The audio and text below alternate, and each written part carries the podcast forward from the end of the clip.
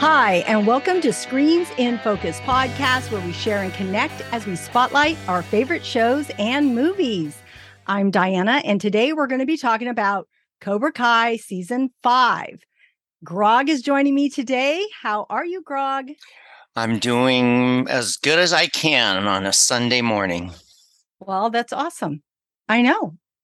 Thank you for being so patient with me. I was running a little bit late. no worries. I'm Not studying. I've been studying up for the for the podcast. Awesome. I love it. So, our question of the day of course pertains to Cobra Kai and so, of course, I was Googling things and I'm like, oh, what would be a good question of the day? People, things that people want really want to know. And so I thought, who is your favorite fighter? And so that is the question of the day. Who is your favorite fighter this season? Oh, this season? Yeah. Oh, okay. And do you want my answer now or are we going to come back to it? No, I want your answer now. Oh, okay. Well, I got to say that I wasn't thinking in terms of this season, but overall, I would say that Robbie is my favorite fighter only because I actually used to do martial arts back in the 80s. So when I watch the fighting scenes, some of them are really hokey. Like you can tell, like yeah. when Ralph Macchio fights, it's like, you know, it's you know it's really staged and for for old guys they move around pretty good but robbie yeah. is actually the best athlete out there and some of the kicks that he does and the stuff that he does is you know pretty good and then tori too i think she's she's very athletic much more than uh, samantha who ends up being the champ, of course. Yeah. But those are my kind of two favorite, you know, actual fighters. Those are good ones. And I, oh man, I really agree with you about the, you know, Ralph or Daniel LaRusso, Ralph Macchio being staged, although I love his fighting for what it represents and what he brings to it. But this season, I was thinking I loved seeing Johnny uh, because I just think he's he's just a crack up. I love watching him fight. But I was actually thinking Miguel was one of my favorite fighters. I just I like the way he approaches it. I like that I feel that he mixes both Johnny's lessons and Daniel LaRusso's lessons. So for me, watching him was, you know, which was really good. Although I felt like he didn't get to fight as much as I wanted to see him fight. And I have to mention Chozen too, because I just think it, he was such a great addition to Cobra Kai season five. And I really enjoyed watching him fight. All right friends out there, let us know what you think. You can leave us a comment on social media, our website, or email at screensinfocus at gmail.com. Would love to hear from you on who your favorite fighter is this season. The links are in the show notes. Okay, so let's get down to season five of Cobra Kai, and I'm going to give just a brief recap, and there are spoilers ahead. So we see Miguel go to Mexico to find his father, and Robbie tries to warn Kenny and Tori about Cobra Kai. Sam is on her own journey while creating a bond with her brother Anthony. Tori is working undercover with Kreese, who is in jail. Silver is expanding Cobra Kai and bringing in international senseis. Johnny finds out he's having a baby. Chozen is staying with the LaRussos and is so damn entertaining. And then Daniel is hell bent on bringing Cobra Kai down, getting both physically and emotionally beaten down. So, Grog, what did you think of the overall season? Very happy with the season. I enjoyed it a lot, and there was a lot of suspense left over from season five. Yeah. So I really like the way that they tied up pretty much all the loose ends that were out there. And then I was wondering, like, oh, where do they go from here? You know, Kreese comes back at the end and it's like, oh, okay, I see. There's there's got to be a season six, you know, and and I understand that there there is a high probability that they're to have a season six. So yeah. I was, yeah, I just like the way that, you know, with all the different conflicts between the characters, that they they kind of brought it all together and you know had the kumbaya moments out there that you know brought the enemies together and exposed silver for the you know jackass that he was yeah exactly no you're right i think that they did tie up a lot of loose ends so i really enjoyed that this season and what i appreciated was that we were able to see the characters evolve and their relationships grow and I was really happy to see the fight between Chozen and Silver because I think that's what I was really looking forward to.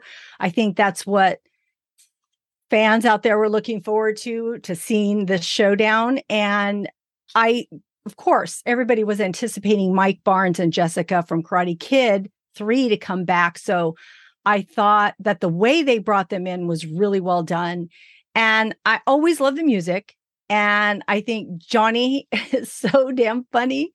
And I just love his one liners. So I really appreciated all of that this season.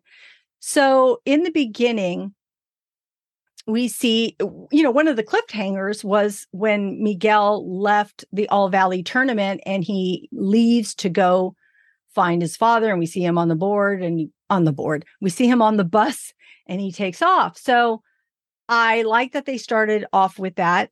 So it was basically right where it left off from season four. And so we see Miguel go to Mexico because he wants to find his father. I was anticipating a lot going into that storyline. So, what did you think about his encounter and that whole trip to Mexico?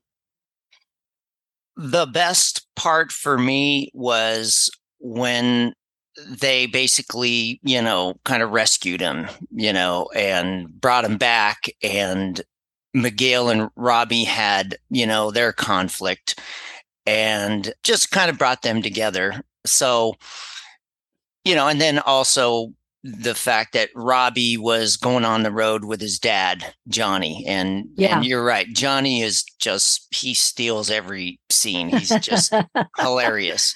Yeah. Just such a throwback, you know, old school character. And, you know, you, you just, he's like the lovable loser. You gotta, you gotta love that guy. Gotta. But yeah, I mean, it was an interesting diversion, you know, in that plot line in terms of Miguel, you know, trying to figure out who he is and, you know, what where his loyalties are going to be with regard to his family. And I suppose that would be, you know, the next kind of season six plot line to think about is you know when carmen has the baby and now the two brothers are or step brothers are you know together. Like where does it progress from there? Yeah I was actually expecting more to happen with Miguel in Mexico. I was assuming, okay, Johnny's going to go. And I thought it was great that he brought Robbie with him. And I thought it was great to see both of them bond over that. And I liked how they, how Robbie didn't realize why he was going and then he because he wouldn't have gone right? So I, I thought it was kind of kind of cool how johnny didn't really reveal to robbie what they were going to do just a road trip and then sneaking it in there oh we're going to go save miguel.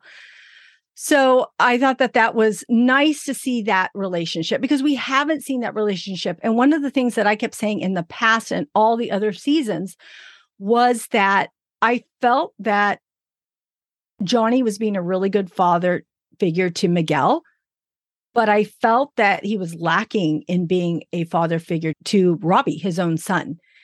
And so I kept saying, why isn't he looking for him? Why isn't he going to find him? And so I felt like he actually did it this season. He was actually being a really good father to his son, Robbie.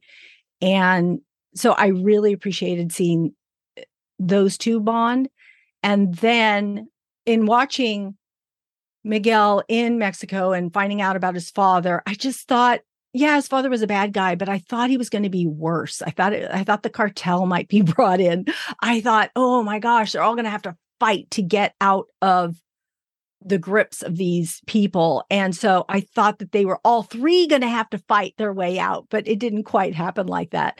But they did have some funny scenes in there with, you know, how their car got towed away and they had to have that pepper eating contest to win the money back to get their car out of storage.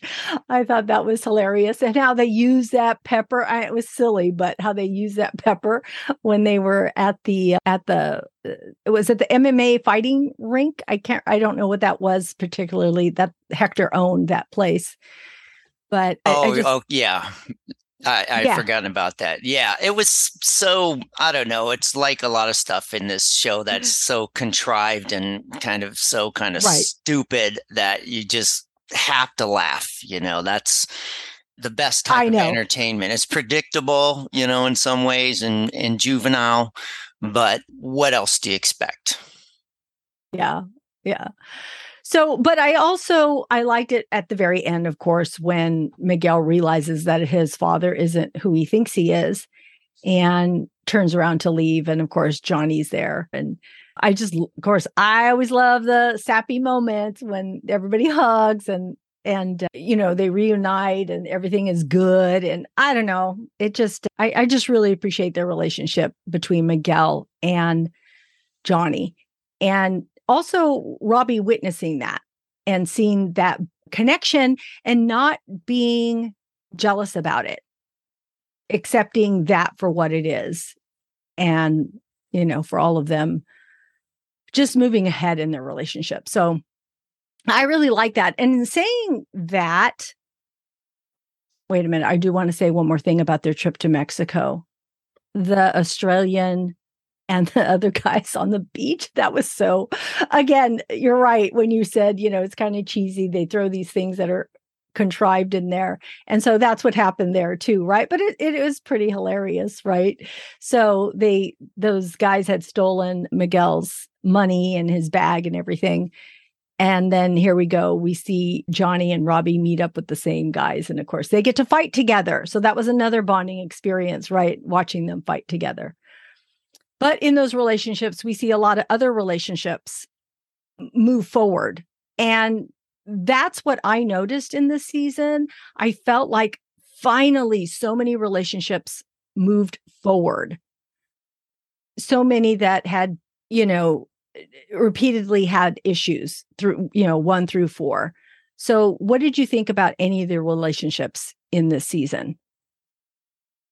I gotta say that I don't really think too much about the relationships that deeply, you know, and the way the relationship shifted throughout all the seasons. At one point, Miguel was Samantha's boyfriend and then Robbie was her boyfriend yeah. and then they were both with Tori and then at the end yeah. they kind of end up back you know Miguel and and Sam and Tori and Robbie you know they kiss at the end so yeah I don't know how how else they want to play that you know with Robbie kind of being in some ways having two dads you know Daniel kind of turns into his dad for a, a time and then Johnny ends up being his dad, which he should have been to begin with. So it's interesting how they play those kind of those roles and those characters and how they kind of have the tension between them and it's continually shifting. You know, you just yeah. don't know what to expect from from season to season at one point they're enemies you know but then you know you you ultimately expect them to be friends. You know, that's what you're you're waiting for as a fan. Right. Is, is like, you know, these, you know, they they want to kill each other, but then, you know, at the end it's like, yeah, but they're they're fighting for, you know, the Miyagi verse, you know, they all adapt, you know, Mr. Miyagi's philosophy and and that's what you want them to do. Oh, Oh yeah. so just pointing to my shirt that says Miyagi Do. That's all. Yeah. so yeah, I mean that whole thing about martial arts is that you know it's supposed to be self defense, and the fact that Cobra Kai is all about you know crushing your enemy and you know destroying people and just doing whatever it takes to to win and no honor. And I don't know any, you know, martial arts systems that teach that outside i mean of traditional martial arts. I mean if you look at what goes on with stuff like mma and that type of stuff where you know there's a lot of money involved and it's not about so much about honor it is about just you know trying to just cripple the other person. And the the bloodlust that we have in in our world for watching you know man's inhumanity to man is just so prevalent that I don't think people really think about it. But having studied martial arts, well, that's what it's all about. It's supposed to be about self defense and yeah. people that take martial arts thinking that they're going to, you know, become some superhero or something, or it's going to help them to get over on people some way to, if they're going to use it to bully people. The universe kind of has a way of bringing those people back to earth and i think that's what we we see in cobra kai is that the the bad systems you know the the the you know good wins out over evil. So that's the you know what you expect out of cobra kai out of the karate kid. Yeah i love that. I did not know you had done some martial arts. We'll have to talk about that further at another time because i'm interested in knowing more about that.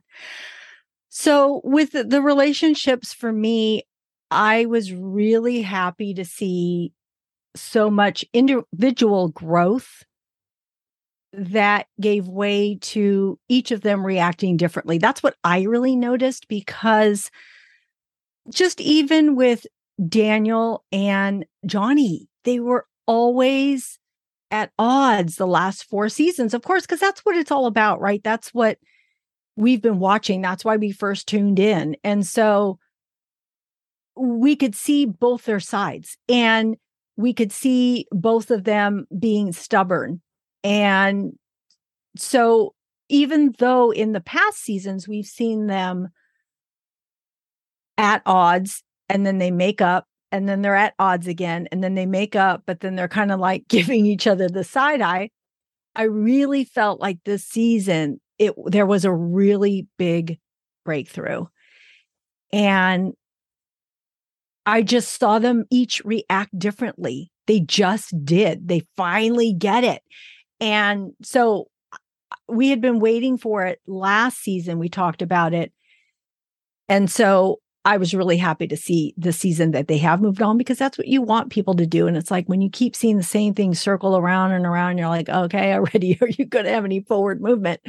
So I was really happy to see that they reacted differently. And I also feel that happened with Robbie and Miguel. And what I did like was that they still did have tension throughout the season, but it wasn't until they actually fought it out which I loved that moment. And I think I might be jumping ahead of myself at this time. I just felt like that was what they needed. And I was glad that Johnny kept trying, you know, trying to get at both of them because he loves them both, right? He loves Robbie, that's his son, but he also loves Miguel, that is the son of his baby mama, right? of Carmen. That's Carmen's son. So I, yeah, so I really appreciated those relationships. And of course, toward the end there, we also see with Sam and Tori, because we also see a shift in Tori this season, because I haven't really liked Tori that much uh, because she's just always been just out for herself and just that look that she always gives. And so now we finally see her because she won the All Valley. And then she realizes she really didn't win the All Valley when she saw that the referee was paid off by Silver at the end of last season. And so we see a shift in her too.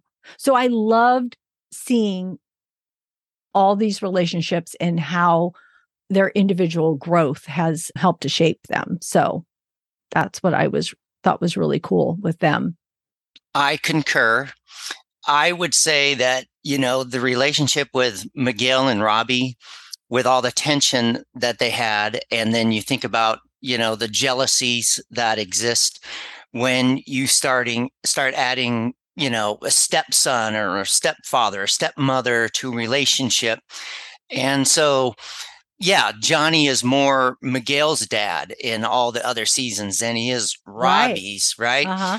And then the fight that they had together that was contrived by Johnny was just brilliant. And, yeah. you know, I, I, have to say that as a dad, when, you know, your kids fight, you know, I think, you know, the first impulse is to like, you just want to break them up, you know, because yeah. you don't want yeah. them to get hurt. But then when they're always fighting, and you know you can't stop it then i have to admit that there was one time when my my two sons and they're very close in age one year apart and this is actually after they had been studying martial arts too, because our whole family did martial arts. And so I want to say they were like, I don't know, like six or seven years old. And they started fighting. And then they kind of like looked at me like, you know, like I just watched them, you know, for the first time, like, okay, just go ahead, you know, and they do, I could see them like looking at me like, are you going to stop this, dad? And I was like, no, I'm, you know, like, you guys want to fight? Go ahead. And Hunter, my oldest son, being so much bigger than than Tyler, you know, I was kind of worried about the fact that you know he was going to hurt his little brother. But Tyler had some interesting, you know, skills himself that he had adapted with speed, and so he was ah. faster than ah. Hunter. Yeah. And so they really got into it. And then Hunter grabbed him and and like had him pinned down. His head was pinned in like this. And all of a sudden, Hunter starts screaming because Tyler bit him in the stomach. and Hunter still has a, a scar on oh his God. stomach to this day. No, really? His brother's wow. teeth. So I really identified with that scene because, you know, it's like you don't want your kids to be hurt, but yeah. then you know how do you learn to stop being violent you know if you have violent tendencies and people I think martial arts is a great thing for people who have like anger management issues and think that they're, yeah. you know, really badass people. It's a very humbling experience, no matter how, you know, badass you are. And if you go into competition, you're always going to find out that there's somebody else out there that can like kick your ass. Yeah. And so it makes you respect them. And and if you like you think about some of the people that that do study martial arts and and I look at a character like Hawk who had mm-hmm. the the yeah. the cleft lip and you know was you know all the interesting hair and stuff and then Demetri too, you know, the kind of geeky guy that was yeah. always expected to get his butt kicked, but then he, you know, developed some moxie in the end too. So uh, that's what I kind of got out of the the show is how the uh, characters who uh, were um, bullies in some way or just you know dweebs whatever you want to care call them just you know mm-hmm. and then mm-hmm. how martial arts kind of shaped their character and I think season six, you know, we've got to see where we go with with Kenny because we didn't get to tie up enough, tie off enough loose ends with him. But one other thing I want to talk about is the the tension between Sam and Tori, because that was an ongoing thing, and Tori was always a really good villain who you kind of didn't want to root for. But then Sam was I don't know. I, I, thought she was kind of bratty too, you know, at the beginning, yeah. you know, that, yeah. that we had that with her. And then you always thought that Sam and Tori would, you know, kind of bury the hatchet, you know, but it seemed like one of them was always sabotaging that possibility mm-hmm. until the end eh, where we saw that oh okay that i was really expecting when tori told sam that you know the the fight had been fixed. Right. I thought that was going to blow up and it didn't, you know, and they ended up, you know, getting along. So that that was interesting how they tied all that stuff up. Yeah. Well, at first it didn't it, it, Sam was fighting her after she found out, right? Mm-hmm. Because she's like, "Oh, you didn't say anything and you know what my dad went through and my family went through and you didn't speak up." And so I was actually surprised that she got mad, but then I guess th- it seemed like an honest reaction also. And then it took for Miguel to tell her, how are you going to react to this? You you know this now. She didn't have to tell you. Do you know how hard that was for her to tell you? And it took Sam to absorb that and then change how she was going to react this time.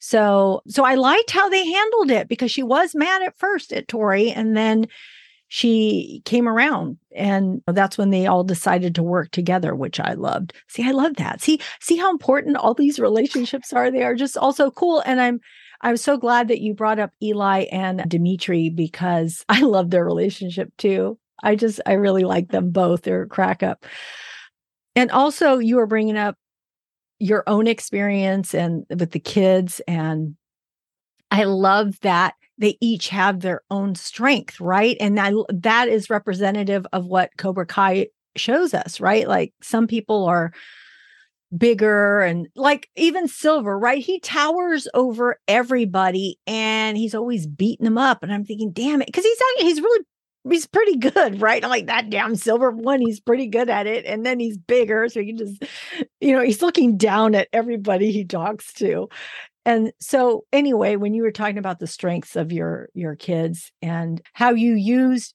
different things to adapt so that something that may be you may think is a weakness it really isn't. It you know you if you use it correctly or you know how to use it it becomes a strength. And so that actually happened with kenny right in cobra kai because he's quick because he's little. He's really quick and that is one of his strengths is that he is really fast.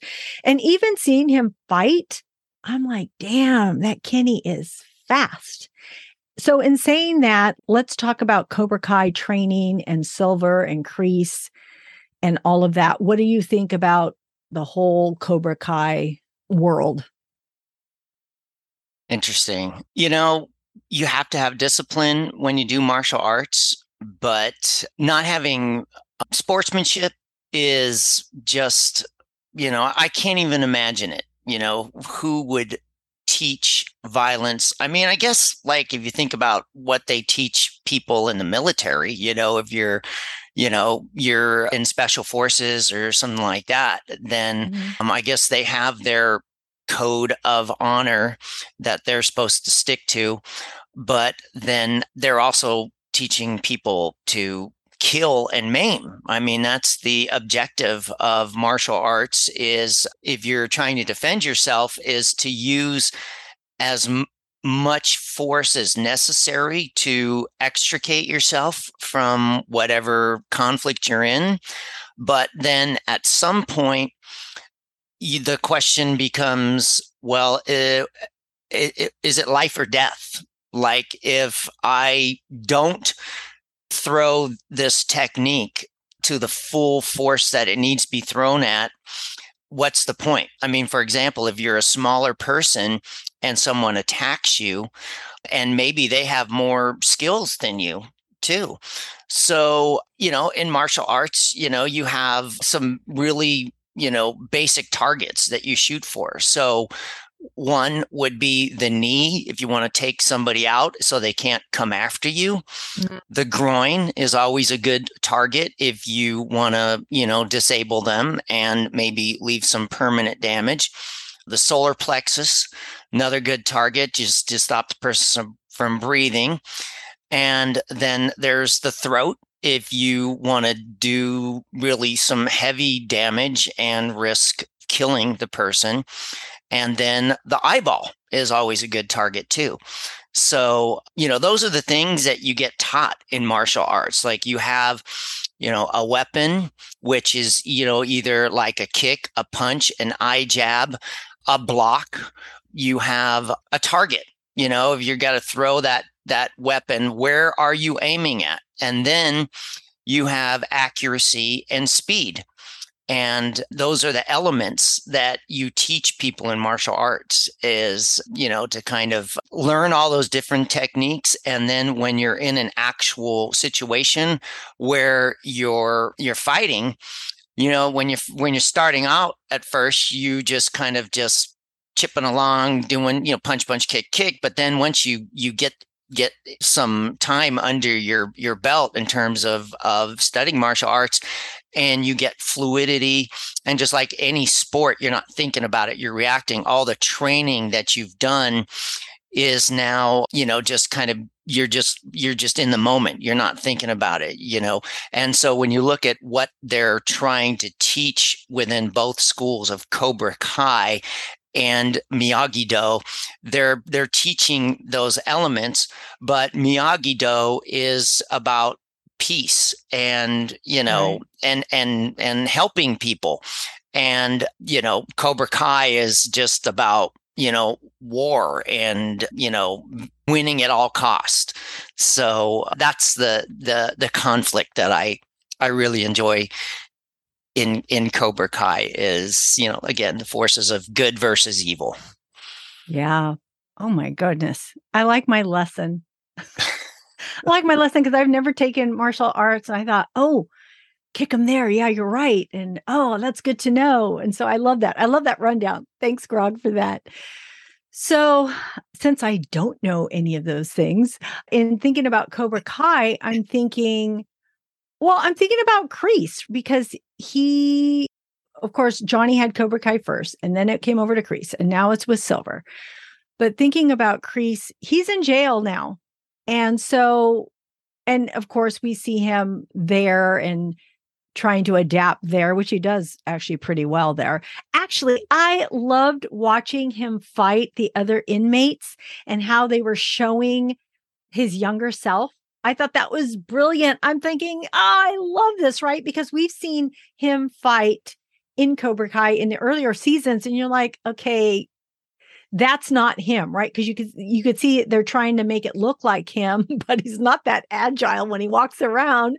And it's, you know, his stand-in when he is or a stunt double when he's fighting. And I thought this this looks fake, right? So I loved that they put his younger version in. I thought that that was such a good idea.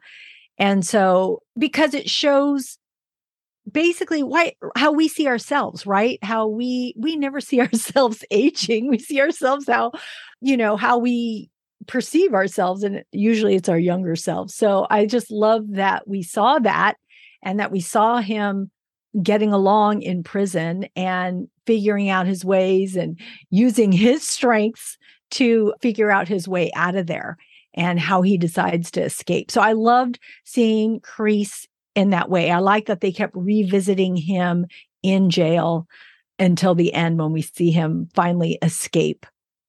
So I really liked that part. And I also liked in Cobra Kai seeing Tori and Devon because, and I couldn't remember, I watched it the first time and then I went and rewatched it the second time. But before I rewatched it the second time, I kept thinking to myself, how did Devon get to Cobra Kai because she was part of Eagle Fang, right? It was Johnny's student. And so, and then I saw it was because Silver went and took over Topanga Karate and she was one of the students there. Because, of course, here we see Silver buying everything out. He has all this money, he has all this power because he has taken over Cobra Kai and he's paying off people. He's paying off Stingray. He's paying off the refs.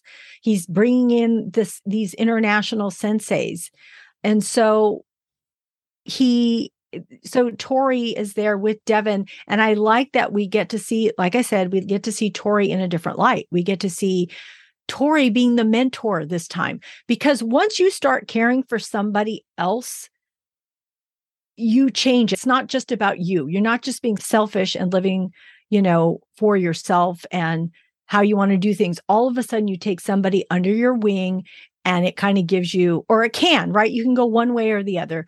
But in this case, it gave Tori a new perspective and it shifted because here she's trying to care for Devon, this new female student that is there in front of her, which to me kind of mirrored how Robbie and Kenny are because Robbie sees the things that are wrong in Cobra Kai once he starts seeing Kenny take in all of those Cobra Kai lessons and techniques. And and so Robbie starts to see oh this isn't you know, this isn't how, you know, what I've learned because he did spend his time. I'm talking about Robbie for a second here. He did spend his time with Daniel LaRusso, you learning the Miyagi Do ways.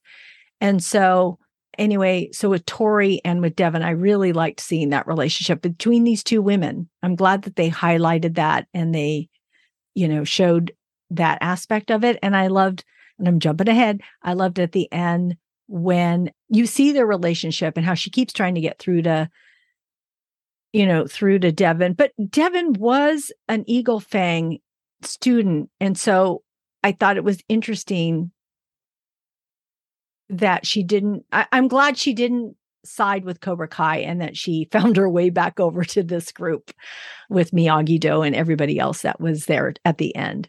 So I just thought it was cool to watch to watch those characters and all of that at Cobra Kai. I think it was good for us to see that side. Yeah, I suppose that's part of the formula that the writers of the show have where you know you're introduced to a character and you don't like them and then as their kind of journey goes along and martial arts influences their lives in you know bad ways and good ways whatever. And you then like with torian and devon yeah you see that relationship kind of happen. And tori is you know person you know she's a villainess throughout most of the the the series. And then you also see the same type of plot line develop with Amanda and Tori. Because Amanda it, like looks at her like, oh, this is, you know, this bitch is trying to beat up my baby girl, you know? Yeah. And yeah. so she tries to intercede, but then she finds out a little right. bit about uh, Tori's life circumstances that she, you know, comes from the wrong side of the tracks and has a disabled mom and you yeah. know she's trying to care for her and it's like oh then you get this whole different sympathy for the character that you didn't like right which which i guess is kind of what you really get with with johnny you know you you yeah. see him in the the first movie and and and then you're just like when he he becomes such a great character in this series like he really is i probably wouldn't watch the show if it wasn't for johnny i mm. mean he's just got all the great one liners and then just the whole way it they you know he's still living in the past you know in the 80s and yeah i think that's I what that. kind of wrote me in because i saw i remember i saw the first karate kid movie and mm, I got to say, I wasn't that big of a fan. I saw that and I saw Karate Kid 2, and I, I don't think I saw Karate Kid 3. So I just wasn't a fan of the series. And then when I heard about the series, I really was like, I didn't want to watch it. I my son told told us about it, and we were just like, you know, just happened to to watch it one one night on Netflix. And like from episode one, I was just so hooked just because of all the throwback stuff to the 80s that was in there and the music and then the way they set things up with you know a generational kind of struggles yeah. or comparisons about you know johnny doesn't even have a, like a cell phone you know or he doesn't you know he's still got, got like yeah. a flip phone he doesn't have any you know ability to to to manage technology it's he's just such a numbskull and that that just cracks me up so but the relationship stuff uh, yeah, that that kind of stuff is is it's interesting how they they turn your head around. Like at one season, you're rooting for one character, but then by the end of the season five, you're you're rooting for the the that that character, you know, that you didn't like earlier. So it's it's good writing. Yeah, it is. Oh, I love that you brought that stuff up about the original. So I was a Karate Kid one fan, the first one, and then we I saw the second one. It was good. And I actually did not see the third one until recently, until after I had seen season four of Cobra Kai, because I knew they were going to bring people in and I wanted to see the movie. So I did go see it. I'm glad I saw it for the purposes of seeing this season and and also about Terry Silver because you get to see the movie and how all these characters affect Daniel. So I'm glad I saw it for that reason. Karate Kid 3 is like you know, it's it's not my favorite, but I'm glad I watched it. But I do appreciate the first two the Karate Kid movies. And me too. I when I first saw Cobra Kai, I saw it on YouTube Red because that's where it premiered. Something I saw, I listened to a podcast and I heard Shu Xolo, who plays Miguel, and I heard him on a podcast, and something drove me to want to watch it. And I thought, oh, I can watch a series on YouTube. This is so bizarre. So I went and watched it.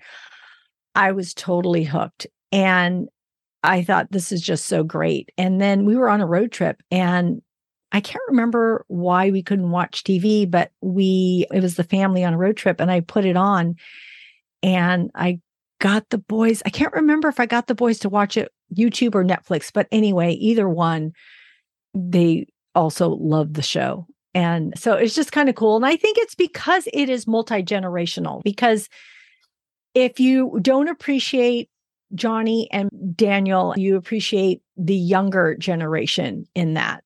And so it's, I think it's great. I, I just love that part. And even if you are older than, you know, Daniel and those characters, you can watch it because of Kreese and that, you know, age range that watches this. Even the grandma is so funny. When she came in to play a part in Johnny's, you know, how Johnny had made up his apartment to look like, what was that, like a Western environment? And he brings her in with some lines. I thought that was hysterical. So the grandma is funny too.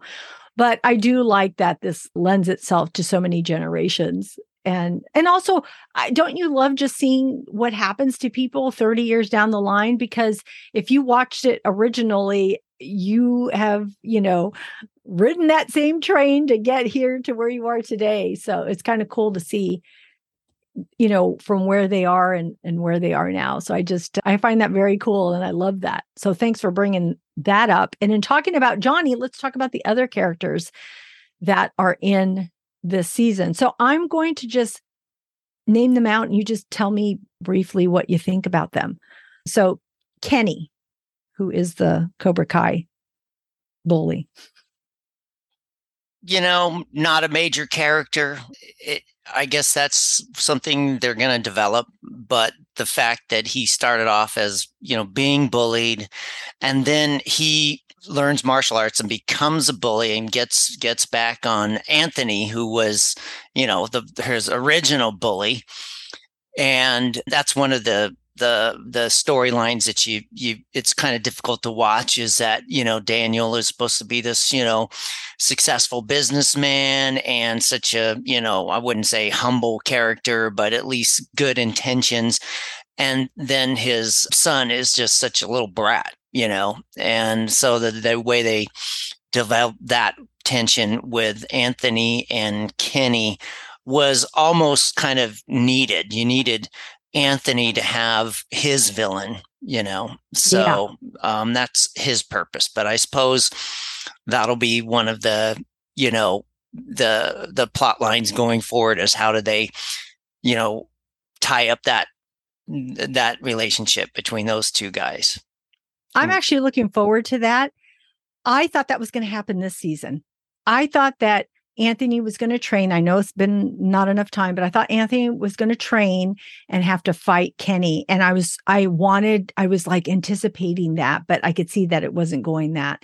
But at this point, I think it might, I don't know, because we don't know where Kenny is at this point in his life. We'll see where that goes. But I want to say about Kenny that I, when he first, first came on in season four, I liked him. And then all of a sudden, he quickly became the bully after being bullied.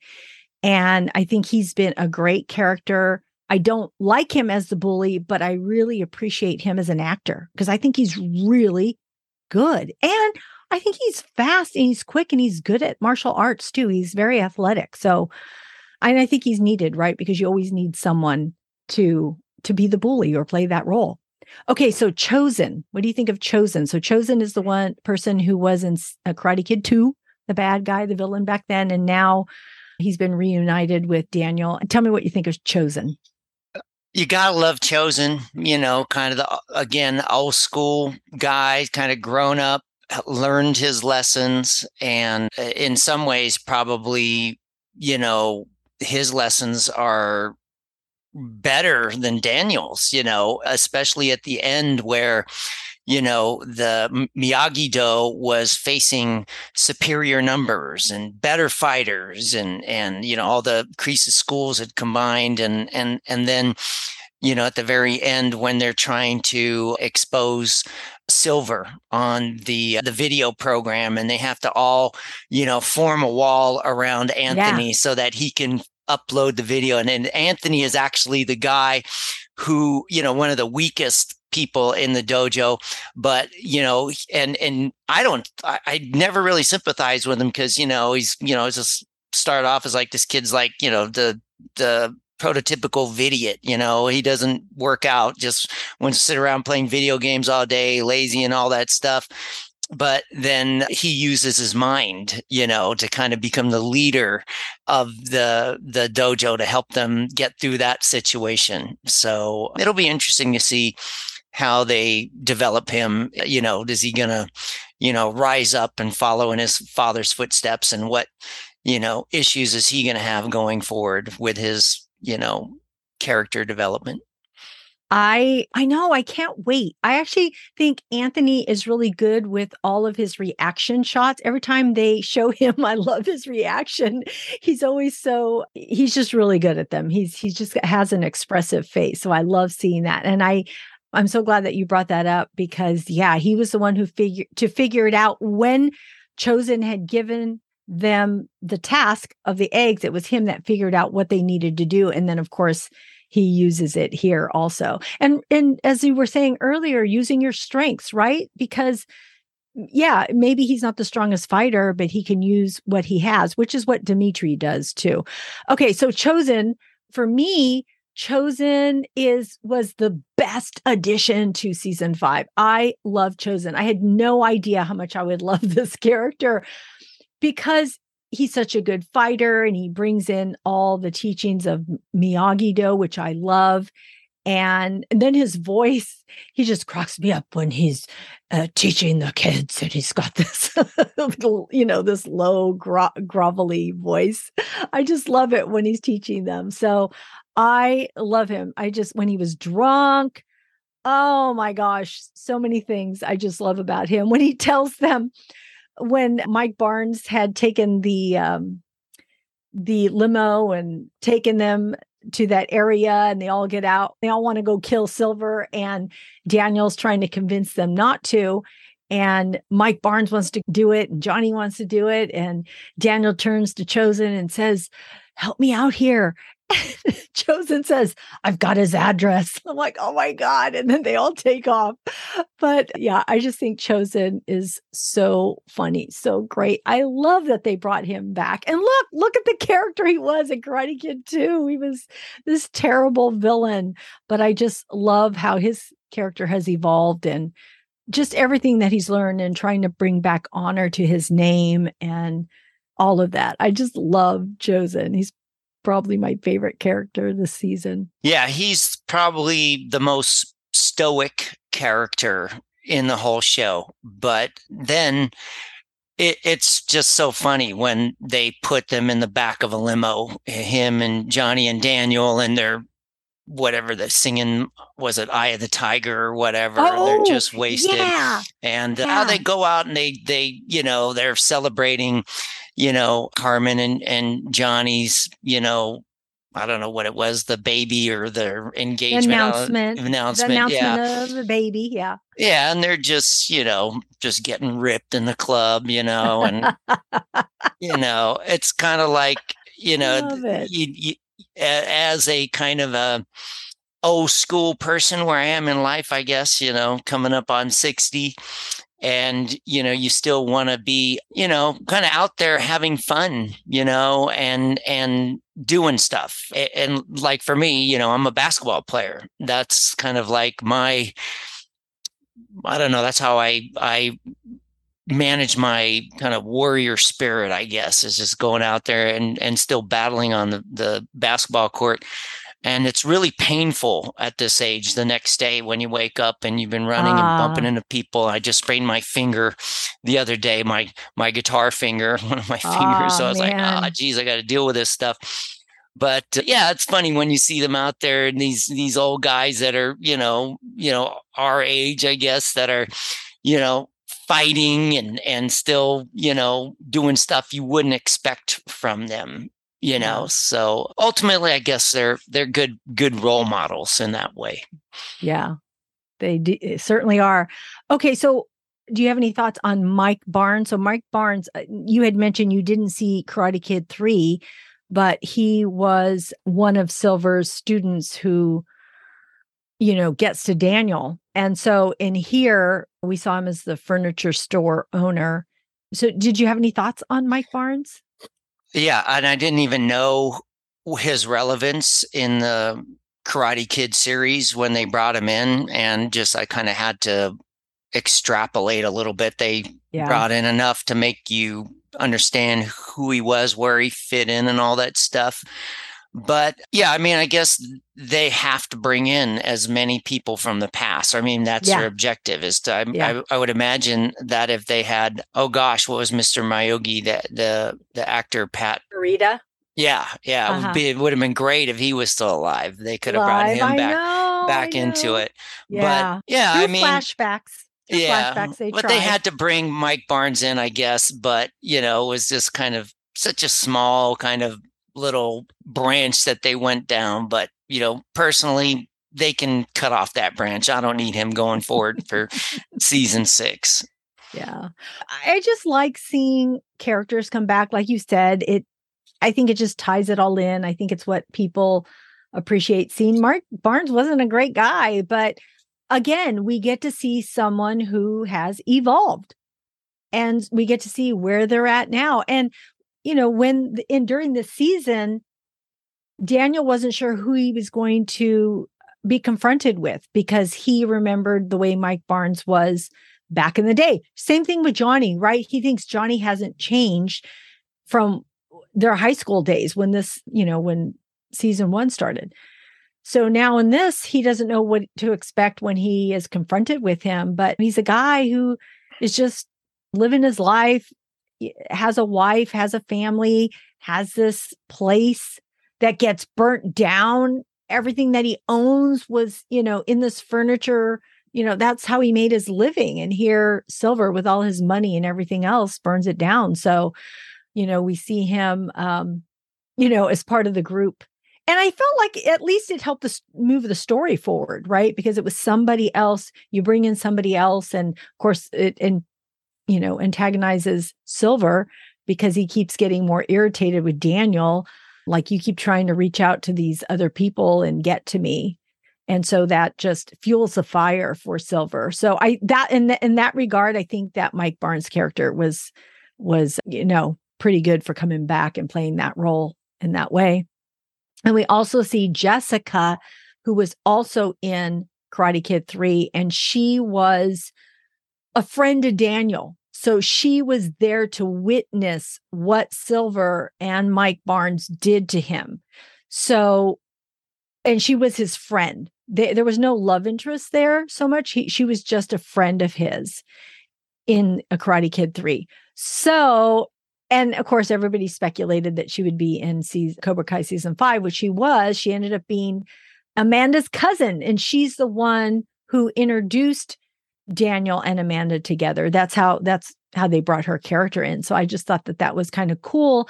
And I love that she, I'm sorry, I jumped ahead. Instead of letting you talk, I just went right into it, Grog. Sorry hmm. about that. no, you go. That's, you, you went down to, you know, it's a rabbit hole that I kind of probably wasn't prepared for but I love that she's able to, you know, explain the situation to Amanda, who has no idea because she's tired of Daniel fighting with Cobra Kai and with Silver and all of that, it's breaking apart their family and, you know, it's consumed him. But I'm so happy that she's there to validate what Daniel went through because she saw what, you know, he went through. And yeah, they when they were trying to get the bonsai trees, it was her and Daniel on the side of the ledge near the ocean. They're trying to get the bonsai trees off the cliff. And this group comes, Mike Barnes comes, and they and his group come and leave them hanging. Basically, they actually leave them hanging. I think they take the ropes and everything. So they have to figure out, you know, how to get out of that. So they leave him in dire situations. So she's able to let Amanda know what has happened in the past. So I really like that. So I don't know if you have any thoughts on Amanda because I I, I gotta say, everything. not seeing Karate Kid three because yeah. that's what you're talking about, right? Is that Karate Kid three where that happened? Yeah, that's what happened in there. But her her role here in yeah in giving Amanda, I guess, an update on what that was. Yeah, I gotta say, I just you know I like Cobra Kai the series way more than I like the Karate Kid. Ah movie series, you know, just because, you know, back in the 80s when they made Karate Kid, that was, you know, we were living that kind of life ourselves. Right. We didn't right. have cell phones, we didn't have all the information of the entire world, you know, right there in our fingertips. And then flash forward, what, almost 40 years and and now it's like that's what what is interesting to me is to see how everything has changed and so like the the like one of the funniest you know lines that they pursue is Johnny, you know, becoming a an, an Uber driver or whatever, or a, uh, a ah, DoorDash, yeah. you know, and he yeah. can't understand why it's not okay for him to, you know, eat people's food before he gives it to them, you know, and, and, you know, like, you know, the people kind of come stumbling out of the car after you drove them somewhere, like, yeah, yeah make sure you give me five stars, you know, yeah. you know, so that's that kind of humor, I think is what, oh, God. what I really identify the most with. So, yeah. so they got to bring these characters back, I guess, just, I don't know if there are a lot of like long term Karate Kid fans out there that really, you know, kind of really love that stuff. I mean, they do. No, there are. Oh, okay. 100%. Wow. There is. Yeah. yeah. Well, um, groups. my apologies to any of them that might be watching right now and wondering why this guy's talking about their show that I don't even care about. But no, it's just, hey, I, I love, love the series, you know, and, and, yeah. and I think that you don't even it, it, doesn't matter if you ever saw any of the Karate Kid movies. If yeah. you just, you know, just kind of watch the show from episode one, you'll like it. And then maybe you might want to go back and, and watch the movies and see what yeah. it, what it's what it's about. But I'll tell you, I'm probably never going to watch Karate Kid three unless it, you know, I'm flipping through the channels right. one day and I find it, you know. But other than that, I I'm just, you know, I'm gonna be You're a fan good. of the series. But I gotta say, you know, like they tied stuff up so well in seasons five. And you think about the storylines that they're gonna project from there. And I honestly can say I'm not sure if I'm gonna watch season six. we'll see. It. Well, You'll I'll probably it. just watch it for Johnny. That's it. I'll do it for Johnny. yeah. Uh, okay. So, it, what about Amanda? Do you have any thoughts on Amanda? That is Daniel's wife. You know, it's she's a great character, and you got to appreciate her. You know, she's a mom. You know, and and at the end, I forget, did she start studying martial arts too? Or no, no she didn't. but she was in the bar fight. She gets in a bar fight with her old high school rivals. And then, yeah. Then Samantha comes and bails right. her out, and she's so happy, you know, that, you know, now, oh, my daughter just, you know, kicked this lady's butt, you know. so that yeah. was interesting.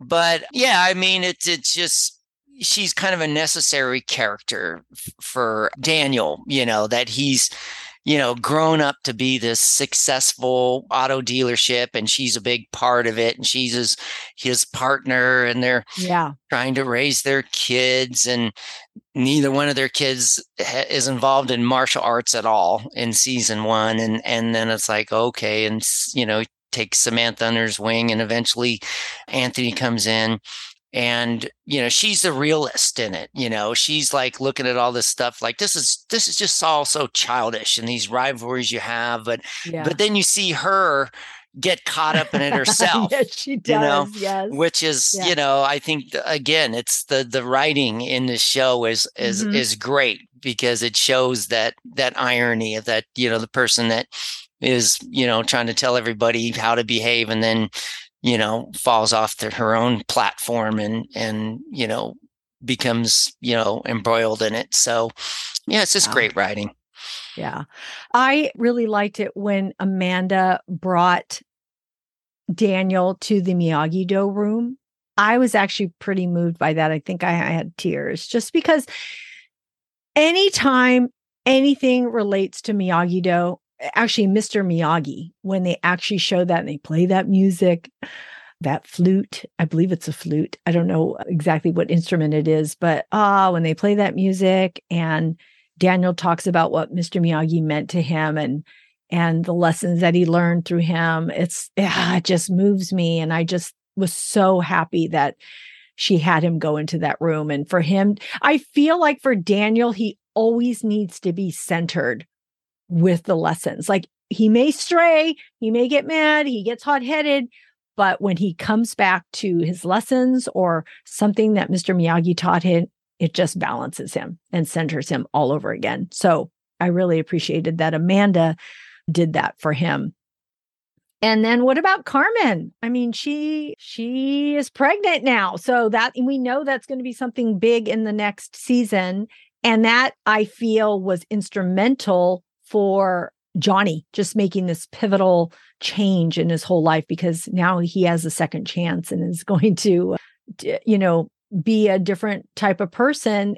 But do you have any thoughts on her and her? What about her dream? That was hysterical, I thought. It was cheesy, cheesy, cheesy, but I thought it was funny. I forget the dream. What was it? It was the Top Gun dream where they show her the the the episode opens up and water is going all over the place. And she goes to the door to get Johnny's help. And when the door opens, Johnny's in the whole maverick attire, like, you know, he's a, you know, naval fighter. Did did you not? yeah, that part where he's all in the getup. So it's all Top Gun. Top Gun song starts to play. And then you see Johnny playing Johnny playing volleyball Eh, with the sunglasses on with Miguel and and she's over by the side all dressed up with the baby and it was just funny. I'm sorry. I, you know, that's funny. How 80s. can I watch? I just watched this whole series, and I, I, I gotta say, I don't even hardly remember that at all.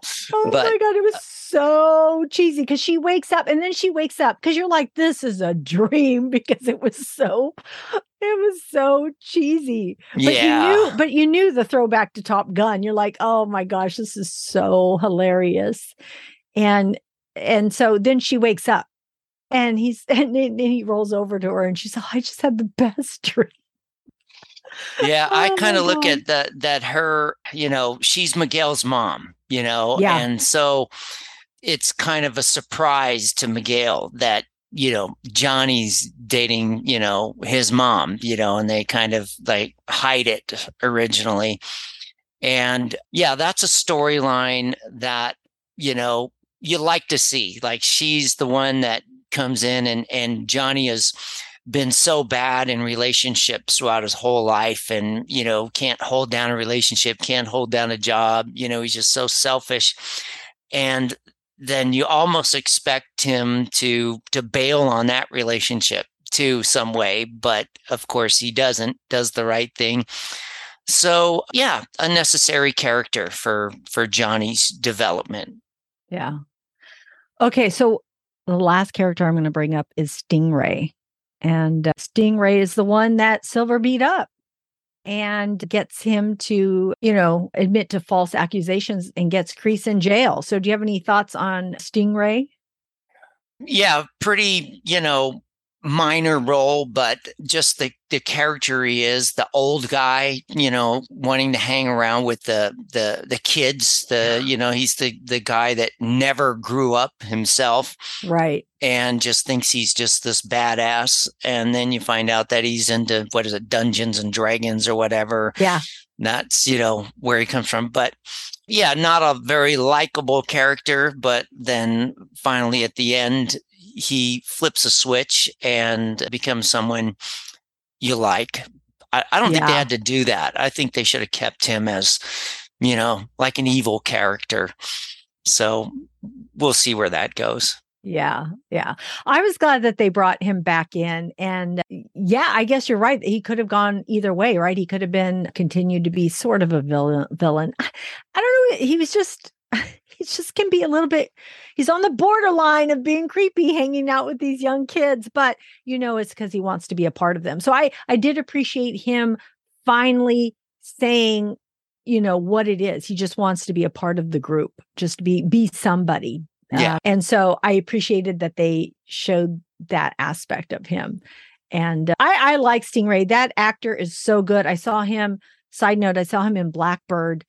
Oh my God, we played this creepy serial killer. He was so good in it. It's really good. Anybody, you can tune into Apple TV to watch that. Blackbird yeah. with Tar- Taron Egerton. I don't know if you've seen that, Grog, but have not seen oh, it. It's really good. It's a really good movie. Anyway, but Stingray plays a the actor plays a totally different role, but he's so good in this. And actually, after seeing that and coming back to this, I had such a bigger appreciation for this actor. And I have seen him in other things, but after seeing that, I'm like, man, you're good, Stingray. I just like his character, and I'm I'm glad they brought him in, and he's you know been in all. I don't think he was in season one. Now I can't even remember where he, when he was introduced, but I do love his character, so I think he's a great addition, and I'm glad that they brought him back. Yeah, I would say that he actually, on retrospect, he is probably one of the better actors in the yeah. the series because I mean, let's face it, Ralph Macchio. I mean, not, you know, one of your Hollywood A-listers, you know. And so, you know, they bring in these people that are decent actors, probably better than the original cast. And the acting overall in the series is probably not that great. I mean, to me, it's the the the writing and the comedy that is you know the stuff that that got me you know hooked on it. Just that you know you, when i watch you know tv a lot and I, i'm watching you know a show that's supposed to be funny and then i find myself like not laughing. Like you know I watch a whole ah. show and it's like you're you're expecting to see you know get some chuckles and you don't. And then you watch this show and it's all of a sudden like i'm just you know belly laughing, like just the physical comedy, the raunchiness of it all, this the the way that they push the boundaries of what's yeah. socially acceptable. Yeah. You know, it's fun to watch. And it, that's that's why I like this series. It is fun to watch. Okay, so let's talk about the ending. And so I'm just going to kind of quickly recap the last three episodes. So, in episode eight, Sekai Taikai, if I'm pronouncing it correctly, that representative arrives and the lead guy is Gunther. And he agrees to see both dojos, impressed by both, decides to have them fight. And then in episode nine, all the adults go out to celebrate Carmen's pregnancy and they get drunk, including Chozen. And then that's when Sam tells the group what Tori told her and they confront Stingray. And then in episode 10, everybody fights. Silver is exposed and arrested, and Kreese pretends that he is stabbed and walks out of jail. So tell me, you know, what stood out to you at the end in all these episodes? What stood out to you? What was something you appreciated seeing?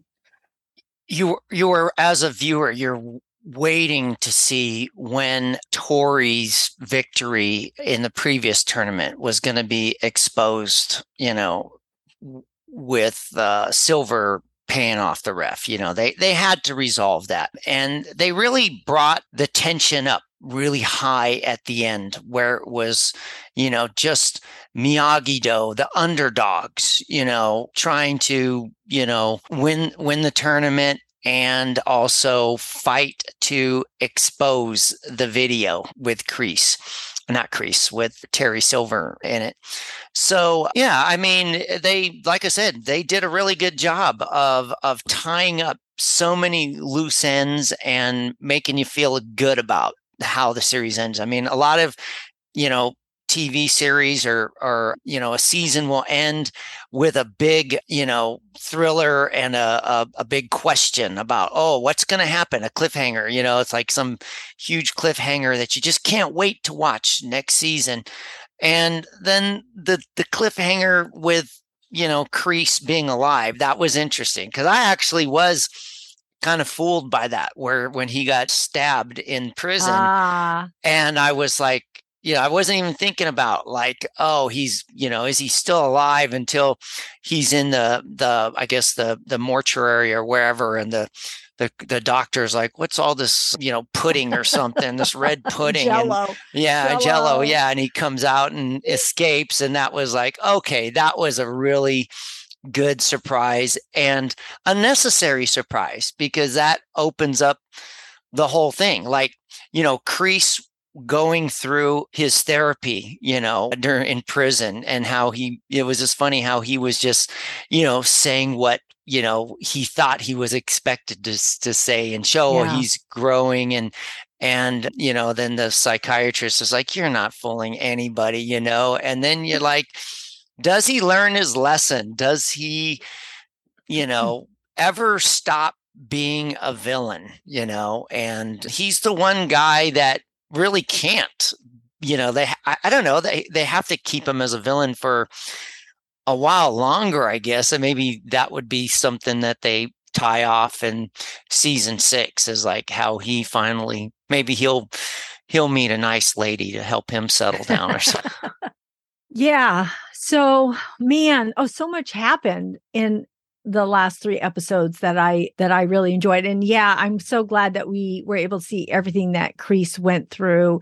And I thought it was I knew when he was talking to the therapist at the very end, I knew he was taking her key card. I knew it. When they showed her walking out and him seeing her, I'm like, he's gonna eventually take that to get out. And then I I did not think that he was actually stabbed. I I knew that he was, but I thought, ah, is this fake? What's he going to do? how they think he's really stabbed and on his deathbed is beyond me. Didn't they take his vitals? I don't know. I just thought that that was funny in itself. So, oh, I did like when he was talking. I was he talking to himself, I think, or was he talking to the therapist? I can't remember, but he saw different people in the that chair talking back to him. He saw his girlfriend from you know, when he was young, the one that got killed when he was in in the army, he was talking to her. He was talking to young Johnny. I don't know how they got young Johnny to be young Johnny. I'm like, that is so cool. I love that when they're able to use CGI to make him look, you know, that how, how young he was back in the 80s. I thought that was so cool. He talks to him, he talks to himself. And so I loved having him talk to all those versions of people. So I thought that that was a really cool thing that we got to see. I loved in the preliminary fight for the Sekai Taikai. I liked seeing all that. I liked how they brought that Gunther guy around to show him how Cobra Kai works and how Miyagi Do Eagle Fang works. And so I just I love when they do that. That's like it's what my favorite, you know, I look forward to that when you see uh, how both people are training and you're like oh no it, it, we're going to show you how good it is to train you know without all the money and technology is out there that when you do it like rocky like rocky did and i love that they we had talked about this in the episode or the for season four how there were so many rocky references and so i'm so glad that they actually verbalized it in this episode when johnny tells gunther you know, running up that hill in the snow, it really means something. It really builds strength, right? And and how Gunther loves Rocky too. I just I just loved all of that. I thought that was just a really cool writing. As you were saying, there's the writing is so good. I liked that Sam got her victory in the fight, although it was against Devon and not against Tori, which kind of sucked. But we at least were able to see Sam fight. So I thought that that was pretty good. And I liked seeing all that. And I also liked how the three guys, the three, Robbie, Miguel, and Eli, how they all talk. We're talking to Johnny and how Johnny was saying, we don't know who to pick. And they said, oh, we already know. We already had our turn. It's Eli. He needs, he's, you know, he won the All Valley. He should go. Of course, I was worried because we had seen what Silver had taught Kenny. And I'm thinking, oh my God, he's going to get the the the silver bullet or whatever that was to the chest. I'm like, oh my god, Eli. So that part was not good to see or easy to see. And of course, we get to see the big epic fight, the one between Chozen and Silver, because I had been, you know, waiting to see this. I didn't know it was going to happen at the end. I kept thinking it was going to happen earlier, but it happens at the end. And Chozen does have the upper hand, and he is, I guess, what would basically be constituted a winner when he has him down because Silver's all okay, take me. I've always wanted to go on the battlefield or whatever he says. But then Chozen looks away. And of course, that's when uh Silver gets him with, you know, across his back. Oh my God. I didn't know. I think he cannot, he can't die. Somebody can't die on Cobra Kai. But but I didn't like it. I didn't like it. I want I didn't want Chozen to be down. I mean, I know Chozen was intoxicated, but it did bother me. I'm like, I don't like this. I don't like this at all. And just like I didn't like when Silver beat Daniel, but I knew he had to earlier on at Silver's house. So I really appreciated the end. I really appreciated when Daniel and Silver fought and that Daniel used things from Karate Kid 3, what he had learned from Silver to beat him. And I love that because Daniel has always done Miyagi Do, which has always been the right way. And I think he still uses a lot of Miyagi Do, but he's also using what he's learned, which is kind of like an eagle fang thing, I, I believe, right? Yeah. In a way. For sure. So those are all the things that I loved about the you know the ending of this and how it did wrap up all these uh storylines of what is happening with everybody. And i love seeing everybody come together at the end. And you know because we do see that they they're able to get the broadcast out there. And it wasn't what they thought it was going to be. They you know they were trying to get what happened to stingray but at least they were able to see the type of person silver is and so I'm glad that they were able to expose him for all of that. Yeah, good stuff. So I would like to know do you have your was there a favorite part in this whole season or are there any other thoughts or tidbits you have? My favorite part has to be like I already spoke about was it's always about Johnny. You know, he's just the guy you just love to just he's the lovable loser, you know. Yeah. And just seeing him be a Lyft driver, that's just or whatever Uber, that stuff is just classic, you know. And him, you know, trying to learn how to use a cell phone, and you know, like even well, I think it was was it season one or one of the earlier seasons where he, you know, they they hook him up on Facebook, you know, or you know, social media, yeah. and he's just. Uh-huh he just does not have a clue. But uh, yeah, I mean, the way that they they tie everything off and leave themselves a little opening to go into a whole another season six for those who really want to stick with it you know more power to them so we'll, we'll see what happens i'll probably give it a give it a shot when it comes around and uh, we'll see how far I go. I mean, some TV series that I watch, you know, I have a tendency to watch like maybe, you know, one, two, three, four episodes. And then uh, I just, you know, I just can't go any further than that. Or one season, you know, like Stranger Things. I I really kind of got into that that series and I watched the whole first series and then I I just couldn't get going on season 2 and then everybody says, "Oh, it just it doesn't it just gets so good, you know, in season 4 you got to see it." Oh. It's like oh. I just Oh gosh, you know, on. hey, I love to be entertained, you know, but there's so much stuff out there and you know the, I mean, that's the, the the great thing about your your podcast and what what you're doing with screens and focus is that you're providing you know a filter for people to kind of you know you know want to decide whether they want to watch something or not you know or at least try to help them figure out what's going on you know uh-huh. like you actually did help me figure out some stuff i hadn't even thought about with this this this whole series you know all the the characters that you really dive into so kudos to you for you know Aww. really being deep about that stuff and passionate about your craft of you know of doing this. So yeah i mean i'm always looking for a way to be entertained uh, or yeah. to entertain you know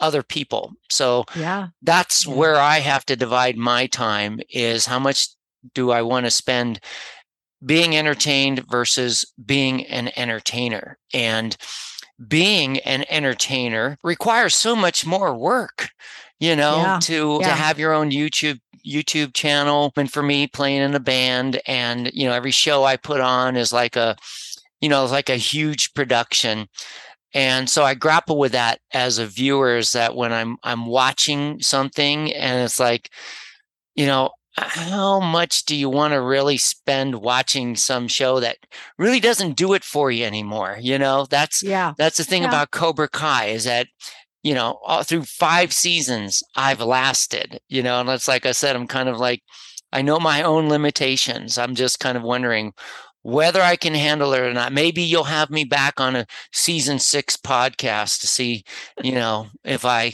you did know, did he last? Did he did tune I, in? did I enjoy it? You know, so we'll, we'll see what happens.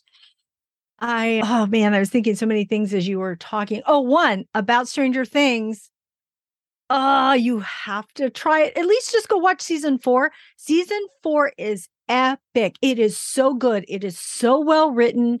The acting is so good. It's amazing. So maybe you just skip ahead. And then if you want to go back and fill it in, you can, because season four is super good. It, it's so good.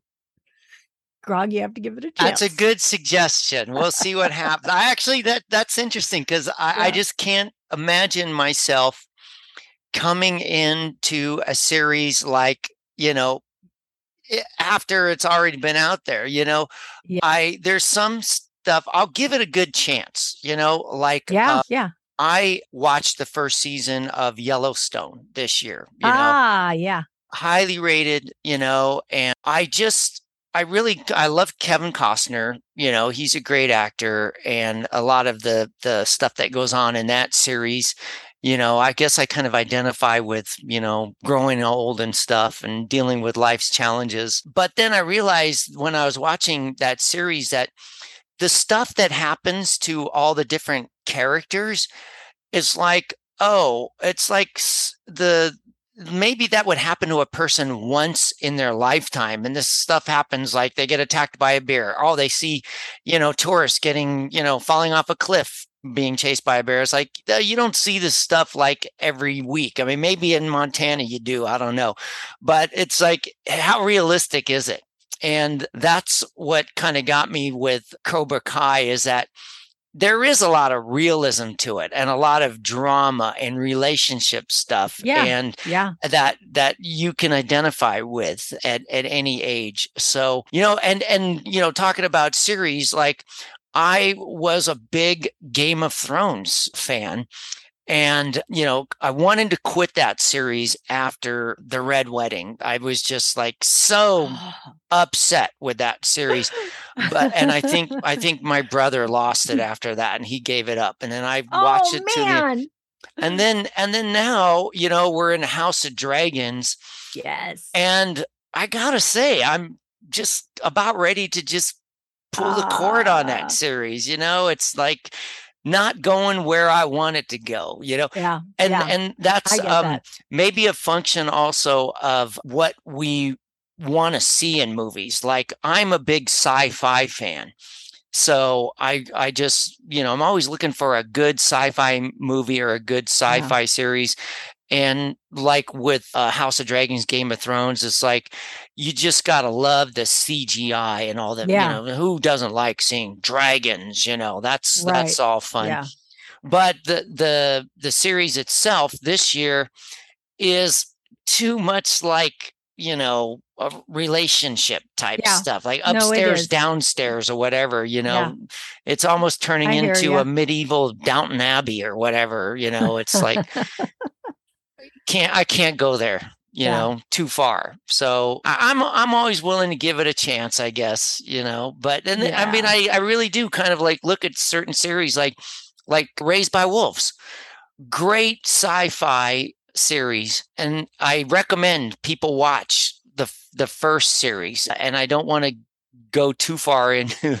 Yeah, I was going to say we can talk about that when we get to our TV and movie recommendations. Okay, let's come back to that. Okay, so let's okay, wrap this up. We're let's wrap. Up. Let's wrap it. Don't, don't make. Let's don't let me go up, on too uh, much. Cobra Kai, you had talked about your favorite part, so I wanted to bring up, of course, anything for me, Miyagi Do centered is my favorite thing. But also, I think one of one of the things I really appreciated was, and you had spoke about this earlier, was Robbie and Miguel's fight with each other and that, you know, how Johnny, you know, got them to confront each other. The reason I really liked that fight was uh, it was great seeing it physically for one i thought they're i thought they were both good they're both evenly matched they both been trained in both Miyagi Do and Cobra Kai and you know Eagle Fang, so they have all these abilities, and so and uh, also basically they're going to be step brothers, right? And so you have all of this going on, and I actually like both of them because neither one's a bad guy; they just have different issues, and you like both of them. So I really liked seeing that. I liked how hard Johnny got them to fight, you know, want wanted them to get together. Not that they want he wanted them to fight, but then he's like, he's throwing up his hands because he's like, I can't get them to get together. And it took them to fight. But what I really enjoyed was when Miguel could have done something to Robbie eh, because he's thinking back about what Robbie did to him and he held back and and Robbie says, you know, what made you stop? And he says, I, I can't even remember what he says, but I believe what he was referring to is like he didn't get into karate to hurt people. That's not what he was doing. I just thought uh, their conversation, the way that they had it, I just thought it was really well done and I really liked it. And it was probably one of my favorite parts of the whole series. So I just appreciated seeing them. And and I feel like Johnny wished that him and Daniel had done that. If they had just done that, maybe they wouldn't be where they are now. I like when Johnny and Chozen talked and they talked about um, their moments with Daniel and how they concentrated at the time how Daniel had done something to them or impacted them, but it wasn't until they realized it was their own doing and how they perceived it and how they moved forward is what got them to a better place. So I appreciated that conversation also. And then, of course, I love it at the end when Daniel does fight with Silver, like I said, and uses those moves to to win. I thought they were really cool. And and we kind of already talked about what you hope for season six because you, we're going to see if you're even going to watch season six. But for me, I am I'm assuming that they're going to take this to the the Sekai Taikai fight right? I think that's where we're going. If it, I believe there'll be a season six, but I also believe that they're going to wrap up the series. And I think it'd probably be good to wrap it up in season six. And Especially, there's going to be a movie too, though. There, I heard, but it's not related to Cobra Kai. That's oh, okay. It's hmm. a separate thing. But I'm hoping that we get to see Anthony train. Will Anthony and Kenny fight? I don't know because we don't know where Kenny's headspace is now with everything. I'll be curious to see what happens with Kreese. I'll be curious to see what happens with the baby. There's speculation of Hilary Swank coming, you know, showing up because of her movie. But I don't know. She is in another show. She's a two time Academy Award winner. I, I don't know. Will she show up? maybe I think it'd be fun because it would just tie everything up together, even if it's a little bit, even if she doesn't fight, just uh, it would be great to have a cameo from her. I don't know if they'll do it. So, do you have any parting words on all of Cobra Kai before we wrap this up? I would just say give it a chance if you haven't watched it. I guess if you if you haven't watched it and you listen to this this podcast, you've already heard everything about it. But no, I mean it's it's very well done. It was a big surprise, you know, that they resurrected these, you know, this whole, you know, Miyagi verse. And it's more, I think it's more going to be more popular now than it ever was back in the 80s. And yeah. it's yeah. good to see, you know, people like Ralph Macchio and I forget the Johnny, the character Johnny, the actor's name. Uh, William Zabka.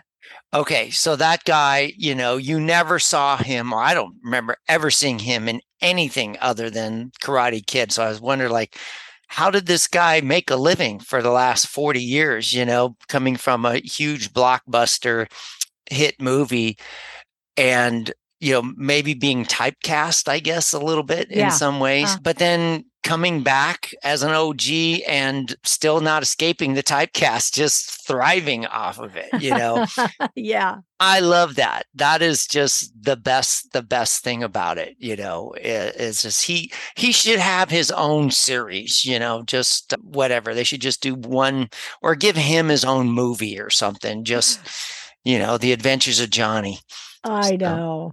I know. I love him too. I think that uh, I just think that he's great. And yeah, this could not exist without him, right? It just couldn't. No, exactly. Well, not for me and not for what I want to see. So, yeah, I yeah. agree with that. Absolutely. I'm glad to see that the actors actually survived all these years and were resurrected and and did something big, you know? Yeah. So, more power to them. Well, with what you just said, I was thinking the same thing with Chozen, his the actor that portrays him. In fact, I believe I might be incorrect, but I believe he owns a restaurant and it might be for some reason, I think Seattle, maybe Portland, which you're going to be familiar with, but I think yep. somewhere in that area. I don't know what makes me think that he went into the restaurant business because it was hard because you get typecast, right? Especially at that in, in the 80s and 90s and the early 2000s, people weren't able to break out of what they saw you as.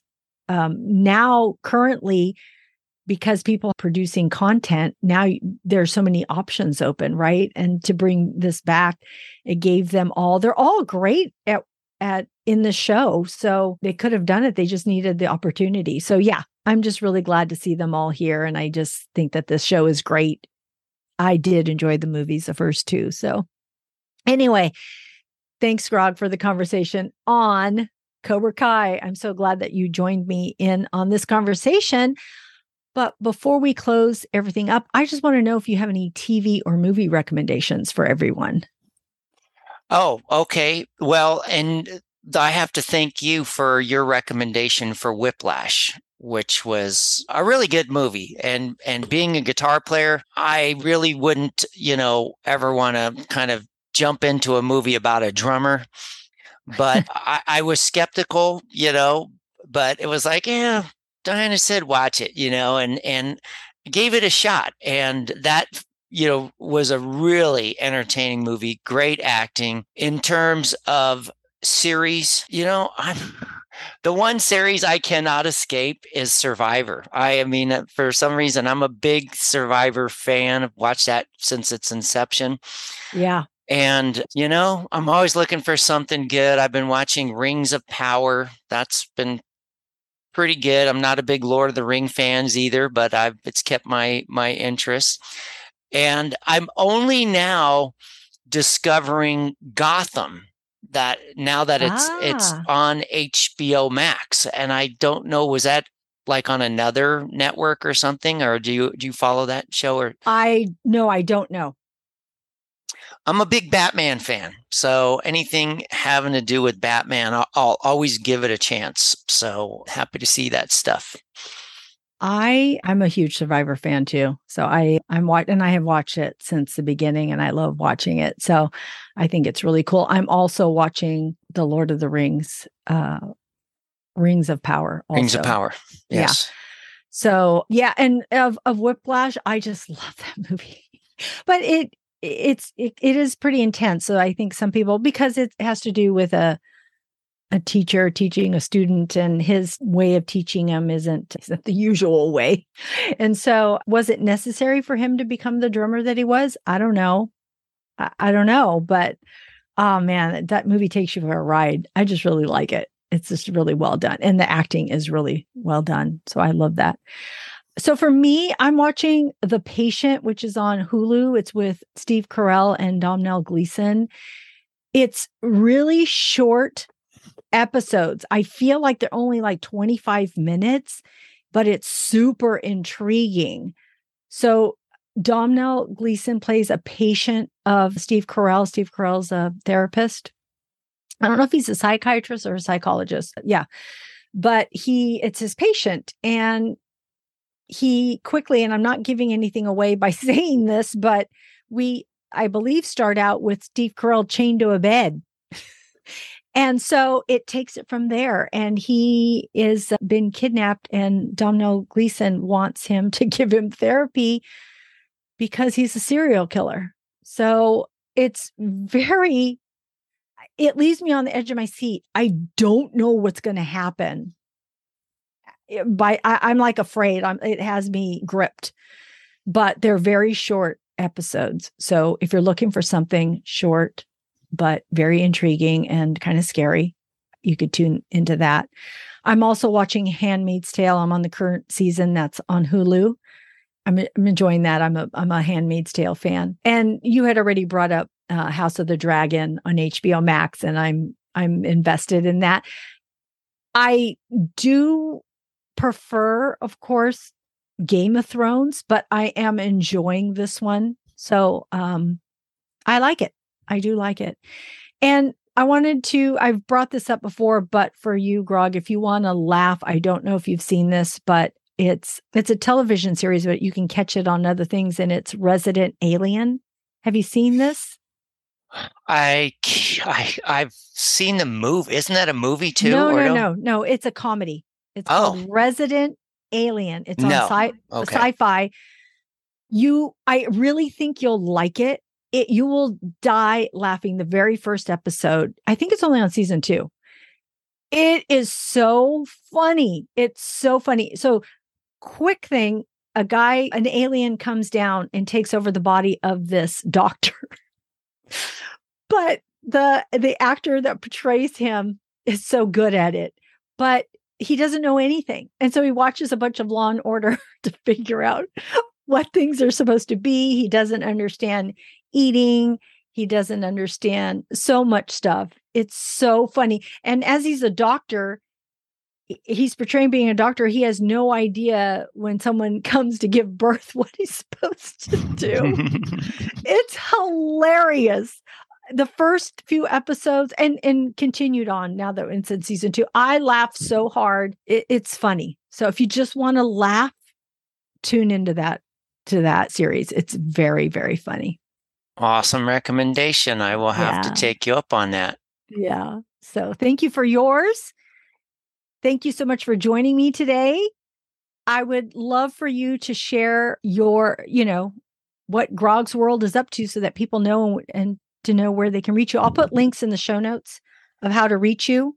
But do you want to talk about a little bit what, what you're doing? I am a musician, and uh, basically, live performance is my specialty. I'm a classic rock guitarist.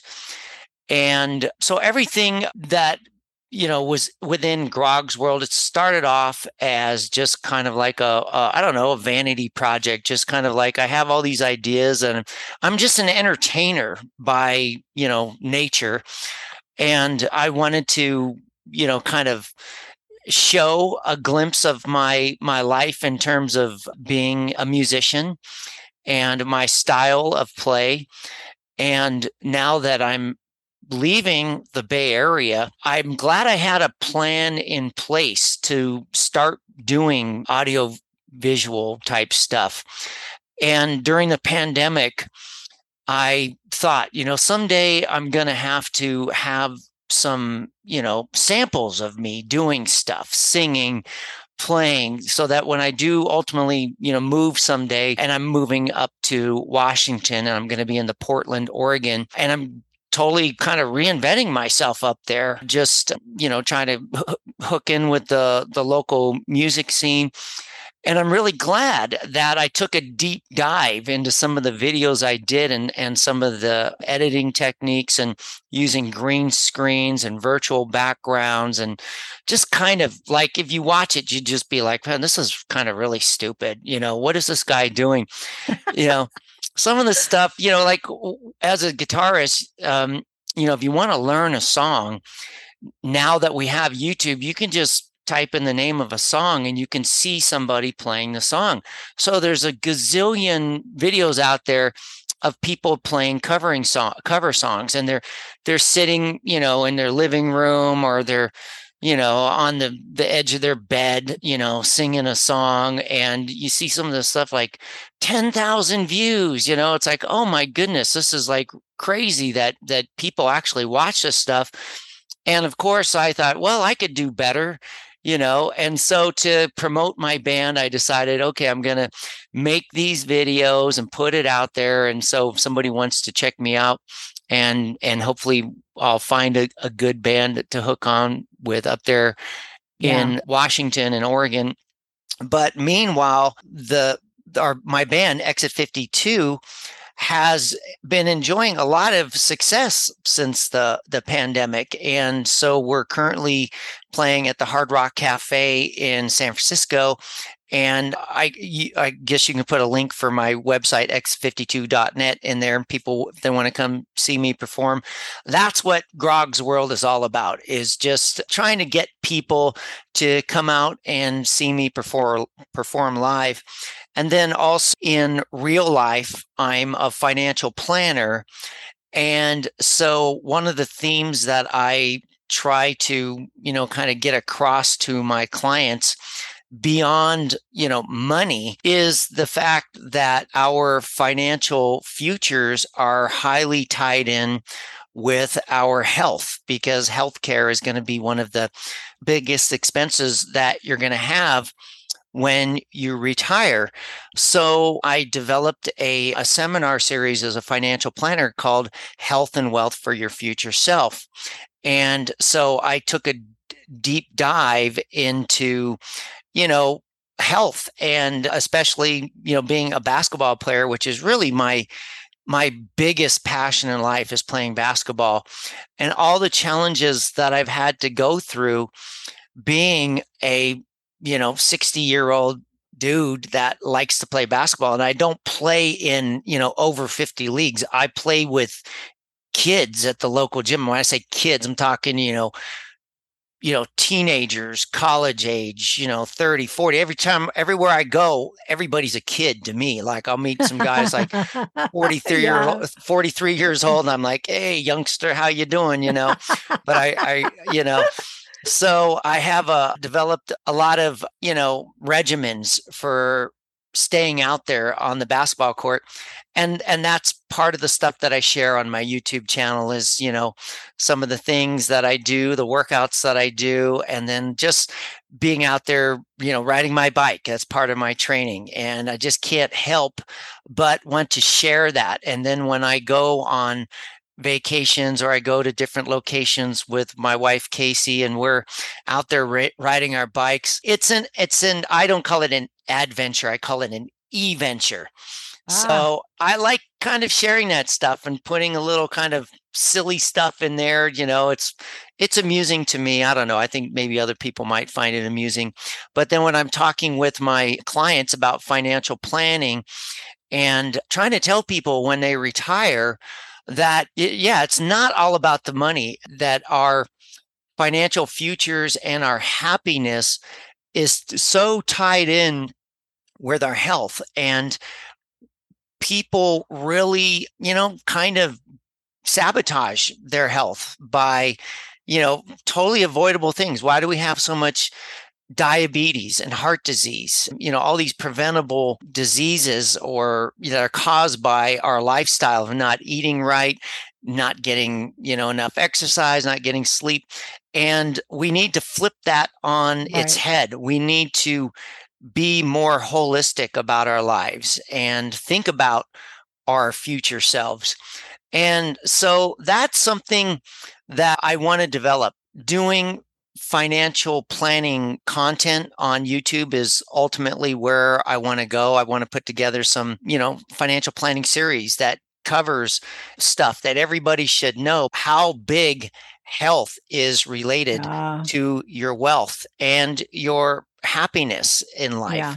So I guess I would say that Grog's World, the YouTube channel, is just kind of my playground for this stuff, just for me to learn how to do video, audio editing, and put it out there. And one day I'm going to grow up and I'm going to make it into a, a, serious thing, you know, so that somebody can actually get some knowledge out of. So that's that's what I'm doing with this stuff now. It's just being an entertainer and just eh, you know, that's what I do. I just I, I love to entertain people and ever since I was a kid. So this is where I am now. We can all have our own private TV channel, if you will. Yep. So, yep. you know, why not?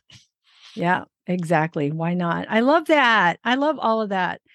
So I have listened to you play and you're extraordinary and I just love it. And I will be visiting you. you at Pier 39. And you have also, because my sons have all played instruments, you have helped with help them become better players and it have collaborated with them. So it's I've seen it firsthand, people. So check out Grog's World. And if you get the opportunity, it would be great for you to see him live. And if not, just go to Grog's World, right? Or go to Exit 52. All right, we will have that in the show notes. Okay, well, that's our show. Thanks for tuning in. We are grateful you tuned in and we hope something we said today resonated with you, gave you a chuckle, some happiness, some positivity, or inspiration. Please go to screensinfocus.com and subscribe to our website to stay up to date and tell a friend. We would love more members of our TV club. You can also check out our blog for TV and movie recommendations. Next episode will be on The Walking Dead, season 11. Oh my God, we're on the home stretch, the last episodes. We'll see you next time. Bye.